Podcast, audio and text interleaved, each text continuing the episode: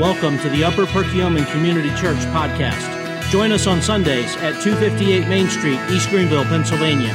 Refreshments at nine a.m., worship at nine thirty a.m., or visit us online at u p c c online dot org. Now sit back, relax, and enjoy our teaching time with our special guest speaker.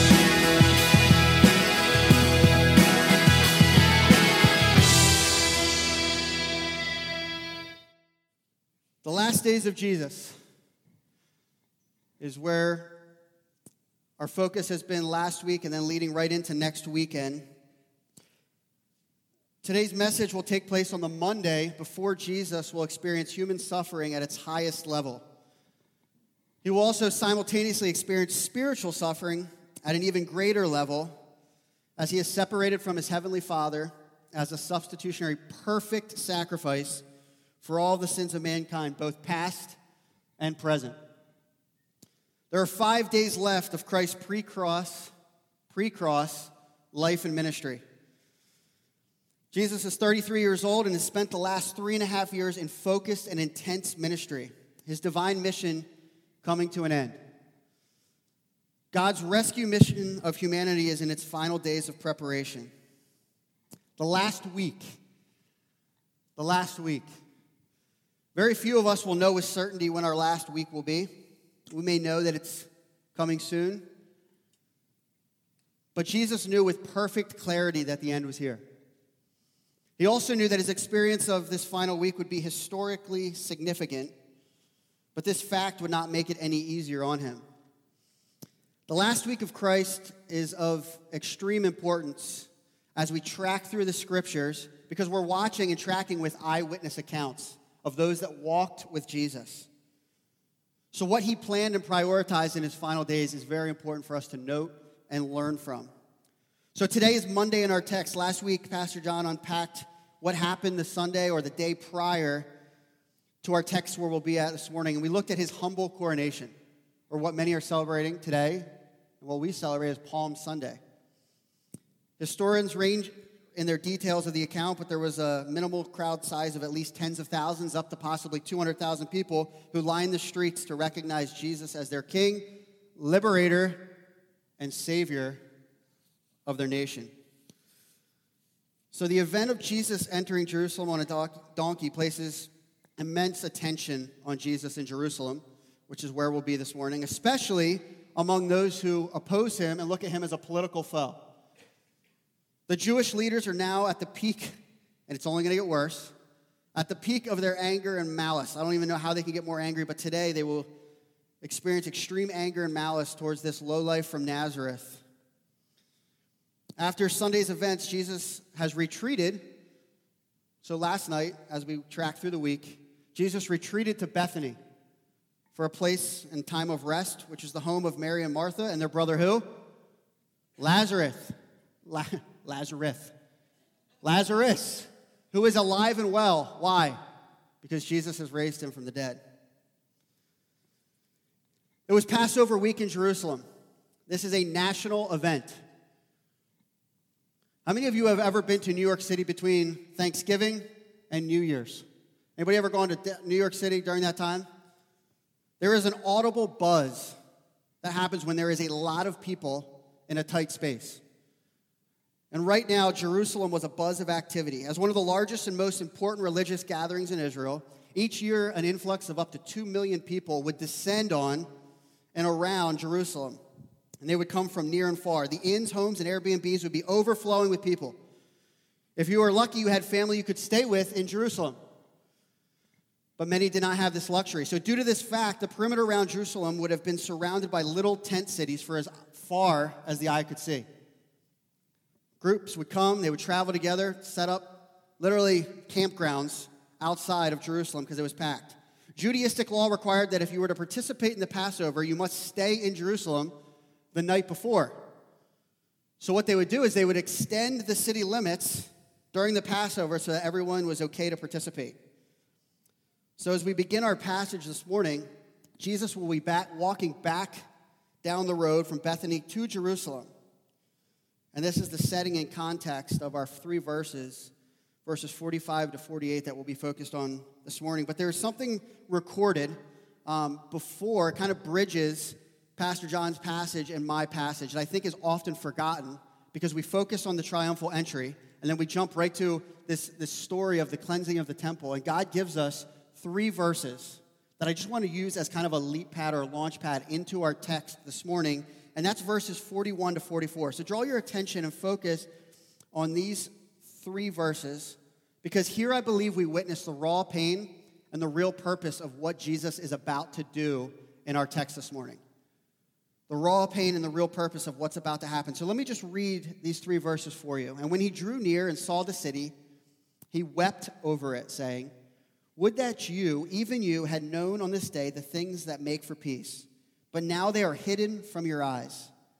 For the days will come upon you when your enemies will set up a barricade around you and surround you and hem you in on every side and tear you down to the ground, you and your children within you, and they will not leave one stone upon another in you, because you did not know the time of your visitation." The raw pain starts right there in verse forty-one. And when Jesus drew near, so he's walking to Jerusalem, it says that he stopped and looked over Jerusalem, and he wept. He wept. The most painful moments in our lives, what are the most painful moments in our lives? They're the moments when something happens to those we love the most. It's when something happens to those we love the most. And as you picture Jesus, okay, pausing on this trip down to Jerusalem, he's pausing to look down on those he loves deeply. To those he loves deeply. He understood that they were missing, missing the whole thing that was about to take place. The spiritual salvation, the promise of the covenant that was given all the way back at Abraham, blind, not aware, missing it. And this broke him. You can see the emotional pain in his words. They're palpable in his words, because then he goes through and he just shares openly his thoughts. He talks about what is taking place. He knows the destruction that's coming to the temple and to Jerusalem because of the way they choose, and he knows the destruction spiritually, which is even greater than what will happen in just a short time. seventy years later, Roman conquest, Jerusalem, temple torn down, will never be the same. You go visit there now, it's rubble, even to today. And I think there's something important to remember, and it's, it's a theological point that I think must be remembered as we go through this, this whole week leading into next Sunday. For us as Christians, it's something very important, is that Jesus was fully God and fully man. He was fully God and fully man.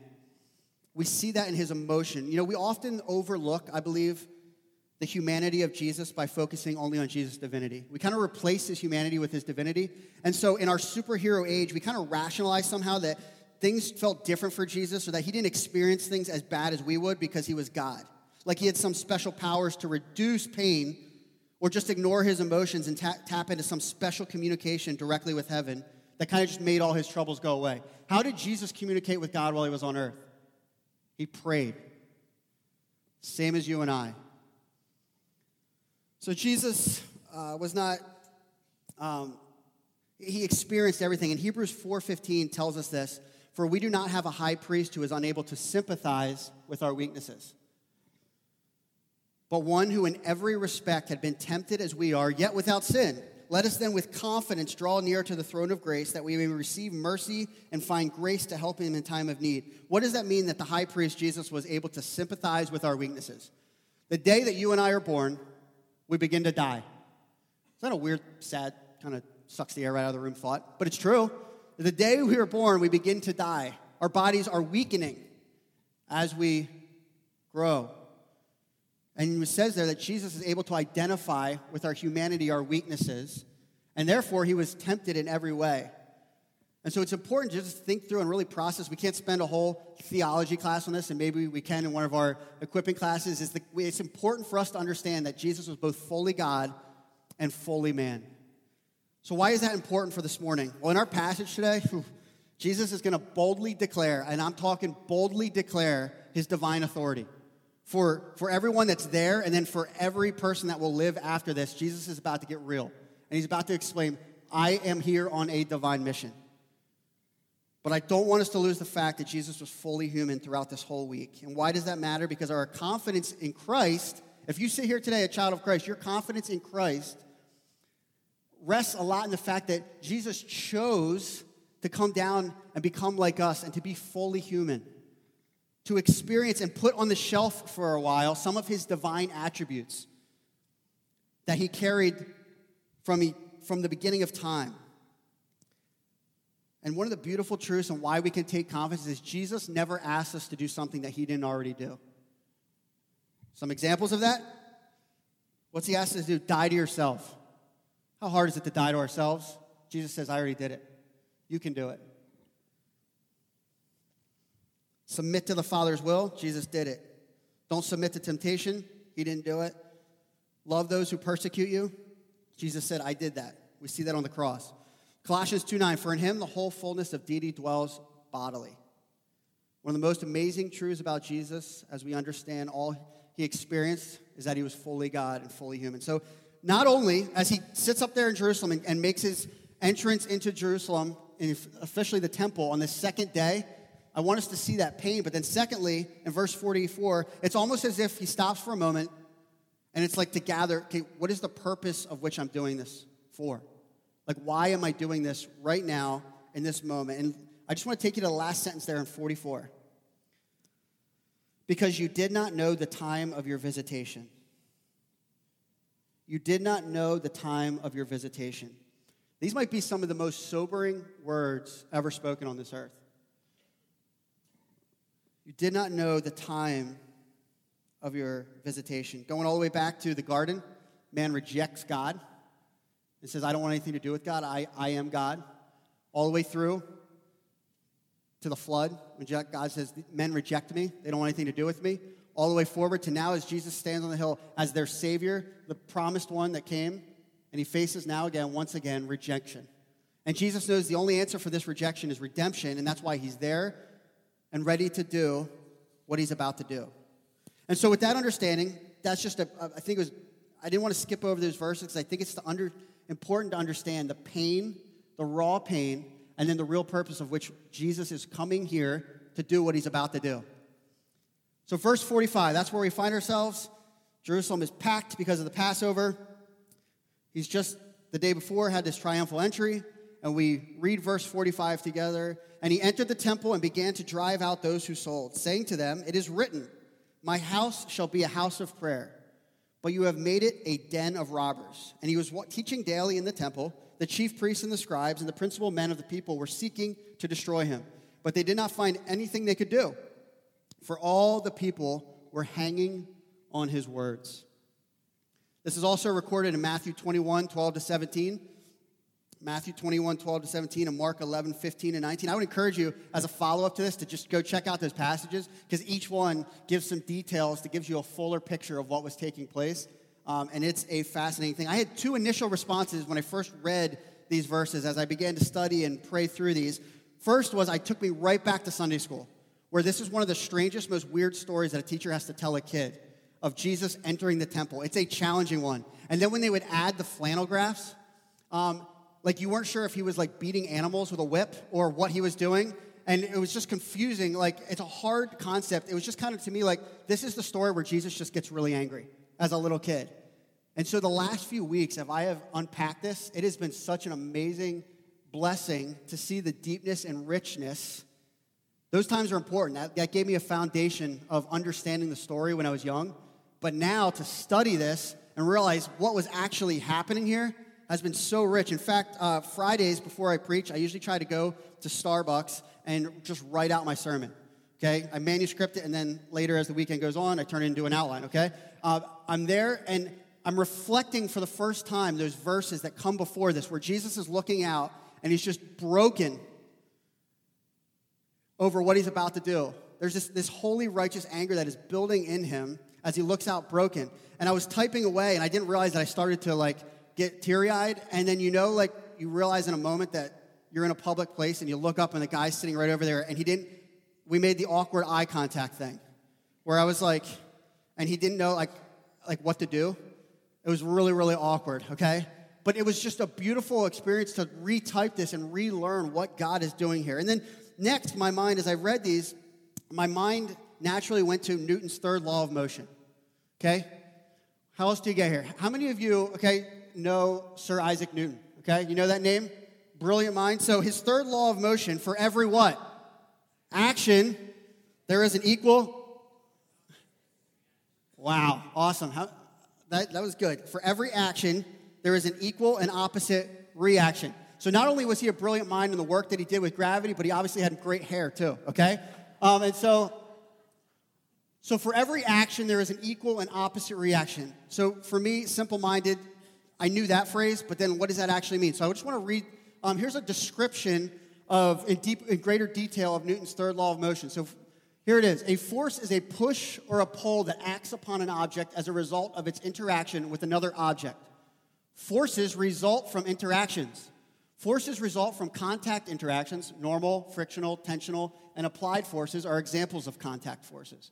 And other forces are the result of action at a distance interactions, gravitational, electrical, and magnetic forces. I want to draw our attention to the contact interactions. Normal, frictional, tensional, and applied forces are examples of contact forces. When I read this passage, I was like, there's three very specific actions that Jesus is going to take here, and it's intentional because he wants there to be a reaction due to the action that he is about to give. And so that's what we're going to do as we walk through our passages. And they're very, they're very frictional and tensional, okay? What he's about to do is very, very fric- uh, frictional and tensional, and he's going to do it with applied force, okay? He's going to do it with applied force. So this morning, all we're going to do is look at three actions and then the reactions that came out of those. So number one, he entered the temple. First verse, he entered the temple. Enough said. This is as deliberate as you can get. This is important because it's what it identified. You see, Jesus was on a divine mission, not an earthly mission. So as he marches into Jerusalem, the people are abuzz that this is their liberator. And instead of going to Fort Antonio, which is the fort that's sitting right there as you enter, where the Roman garrison would have been, he goes right past that and goes right to the um, temple. Remember the disappointment that is building among the people as they realize this Jesus is our Savior, but he's not going to liberate us from Roman rule. He walks right to the temple. The temple represented the heart of Israel. It was spiritual, political, and social epicenter. It was raised up above everything else. It signified the centrality of everything that happened in Israel. Jesus was not worried about Roman corruption, okay? He was ro- worried about religious corruption that was taking place. Wasn't worried about Roman corruption. So what was the temple? Well, we won't go all through the whole thing, but if you understand a little bit of the Old Testament, it was literally the place where God met with his people. He met with them. It was where God forgave sins, where God was worshipped by the reading of the Torah, by the singing of the Psalms. But worship had become secondary to everything else that was taking place. And we'll talk about that in a second. So what was the reaction? He goes right to the temple. What was Jesus doing in that moment? He was after something greater. He wanted heart transformation. He wanted heart transformation. Jesus went to the temple because of what it symbolized. And it, and what he was really driving at is, hey, I'm going at what you're worshiping, what you're all about. Let's go to the foundation issue that is taking place right now in this temple, and it's your heart. It's what you are worshiping. You know, nothing's changed, has it? Excuse me. The Bible talks about the heart over nine hundred times in Scripture because that's what matters to God, is our hearts. And Jesus was no different in his earthly ministry. Jesus, his whole life was about getting to the heart. The woman at the well, all of her issues, all of her misunderstandings, what did Jesus want to get to with her? What she was worshiping. What was true worship? The young rich ruler, what's he do? I've done everything well, God. And Jesus says, okay, you want to follow me? Go sell all your riches and follow me. And what did the man say? He says he walked away somber and disheartened. Why? Because he worshiped his riches. And Jesus was like, if you're going to be a follower of me, that's what you're going to worship, is me, not what you have. I wonder, uh, actually, I can say this as a fact. I, I think if Jesus came back and it was modern time, I really don't think he'd go to Washington, D C I think he would go to churches where people claimed to be worshiping God, and he would say, we need to cleanse this. We need to do some work right here, right now. The whole New Testament is about that, staying focused on worshiping Christ and keeping the gospel central to why we gather and what we do in our individual lives and in our corporate lives. And so I think this is a hard thing for us as believers. We are distracted by the social and political things in our world, and we should be heartbroken about what's happening in our world. But the answer can't be, you know, oh, if Jesus just returned and, you know, took out all the bad politicians, the world would be better. Would it be? You want to talk about the political situation at this time? The whole thing, the whole reason that Jesus was crucified is it was a political game. You had one side, the Jewish leaders saying, this is what needs to happen. And you had the Romans, hey, we just need to keep the peace here, okay? And it was a political situation. Jesus goes right at the heart of their worship. Doesn't deal with any of the other things that are happening. So that's the first action reaction. Number two, same verse, verse forty-five. And he entered the temple and he began to drive out those who sold. This I don't even know what this would look like, and I'm not going to pretend to, to like think what this looks like. We can just go with what Scripture tells us. Um, did Jesus literally drive out everyone in the temple? Yes. How he did that, what this looked like, is one thing on my questions for heaven. I don't even know if we'll ask questions in heaven or care, but this is one that I would love to say, what did this look like as you cleansed the temple? And here's why. I want to show you a picture of what the temple would have looked like during this time, okay? Um, it might be challenging to see, but this outer courtyard right here is the court of the Gentiles. This is where Jesus would enter from. And basically, as he walks in, it's like Jake's on steroids, okay? It is a massive flea market of shops. Literally, the Hebrew translation is shops, okay? And all on the outside, as you get closer and closer, then you had where only the, uh, the Israelites could go, then you had only where men could go, and then you had only where the priests could go on the inner, and then you had the Holy of Holies. Okay, on this outer courtyard, especially Passover week, this was the biggest thing you would imagine and had become literally um, a shopping center in the court of the Gentiles, a retail center. There's there's historical records that on a given Passover, there was up to two hundred sixty thousand lambs slaughtered. two hundred sixty thousand lambs. So imagine the amount of animals happening in here. Plus people had to eat, so there was food being sold, all the things. So you say, okay, Jesus goes in and he, in, in other passages, says he threw over the tables of the money changers, um, went after those who were sold, selling doves and the animals there. So why did he do this? What was the corruption? Well, from the top down, um, Annas and Caiaphas were the high priests during this time. And they literally used this time to become filthy, filthy rich. This was a time for making money. They loved it. They would franchise, sell spots to, to vendors, to say, yeah, you can have that spot um, as long as you work and give me the money. It was it was a mafia, okay? Um, and yeah, you can have that spot, but you're going to give me this percentage, or you're going to be in trouble and not be back. Also, you say, well, why didn't just people bring their own animals then? Why couldn't they bring their? They were all most of them were shepherds, farmers in that day and age. Why didn't they just bring their own lambs to slaughter? Well, who approved the lambs to say that they were spotless? The priests. So if they're making money and they, someone brings their lamb, ah, sorry, don't think that's a good one. You're going to need to go down to the courtyard and buy a sheep that's going to be okay and be proven so that you can sacrifice this and so that God will forgive your sins. You see this corruption that's taking place. They would also inflate the prices so that a dove in modern time would be ten cents, would be selling for ten dollars equivalent of this time. And those were for the poor people that couldn't bring a lamb. They would bring a dove. Money changers would charge a twenty-five percent tax. You ever go to another country and you got to change your currency? Well, there was lots of currencies, so as people come there, there's a proven approved currency. The money changers would say, all right, yeah, I'll switch money with you, but there's going to be a twenty-five percent surcharge. The priests, the corruption came from the highest levels down, and this is what Jesus goes right at in this moment. In Mark eleven seventeen, Mark eleven sixteen, it says, Jesus drove out every person that was selling and didn't let them take any of their stuff. What does that even look like? I don't know. But it was an amazing, amazing feat. I think part of it was he had a crowd behind him. A lot of people were supporting what he was doing at this time. And so people just kind of ran out of fear and said, I'm getting out of here. But something that I learned this week that I just never realized is that this is a repeat. A repeat. So three years earlier, there's a Passover. Jesus is starting his earthly ministry. John chapter two is another account. Jesus went directly to the temple and did the same thing that he did now. Except there's even further detail in that one where it actually says he took, that's the one where he took the whip, and you're a child and you're going, what is going on there? Jesus is really angry. That is a time that he did this three years previous. So he starts his ministry and ends his ministry by going right to the temple and cleansing it of the corruption that is taking place during the Passover. So what's the reaction? What is Jesus really going after? What is he declaring? And it's this: submission to divine authority. Submission to divine authority. Why did the priests hate Jesus so much? Because he undermined their authority with the people. They hated him for it. How dare this? But they didn't even care what he was saying. They're like, this man is getting more attention, and he's throwing our whole system of making money into an upheaval. This will be the final straw for the Sadducees.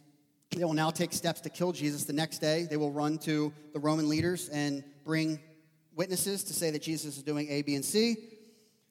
But you see here, Jesus' authority must be recognized. Jesus claimed in his final words, the Great Commission, all authority is given to me. And in this moment, he's saying, I am here on an authoritative mission by God, and this is why I'm doing what I'm doing right now. My, my house is a house of prayer.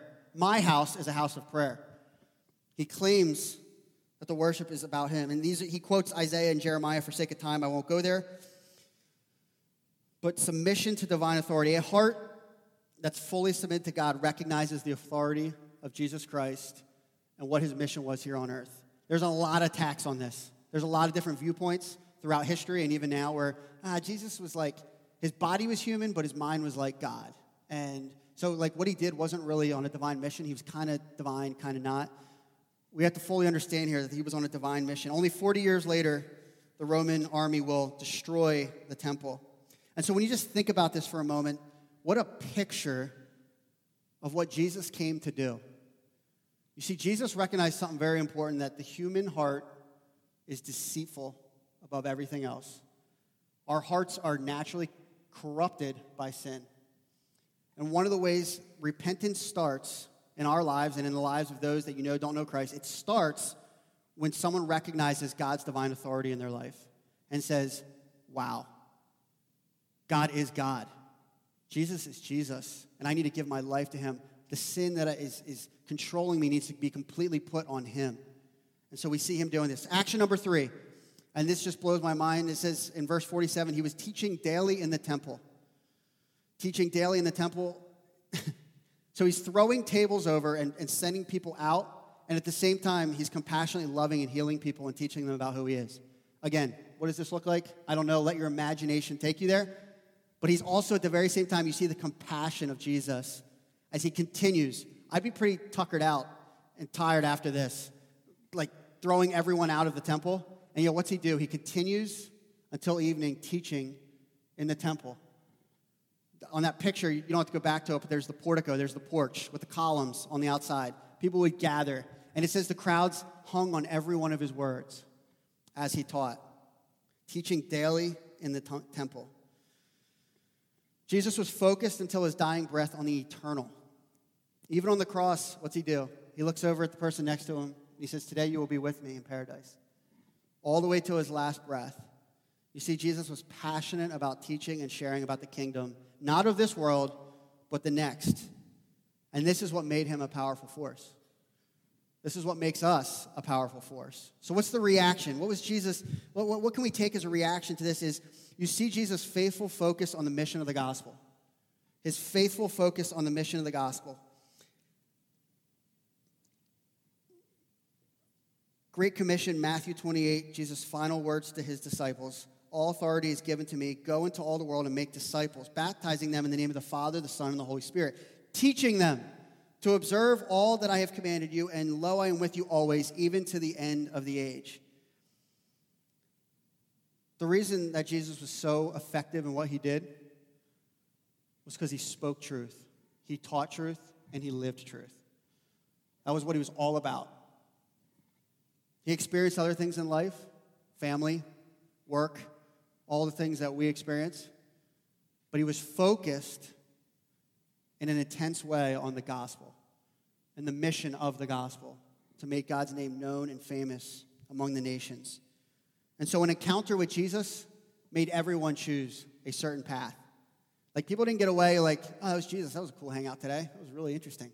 No, they always had to come back to, what do I do with this? What do I do with this man? What is he all about? Who is he?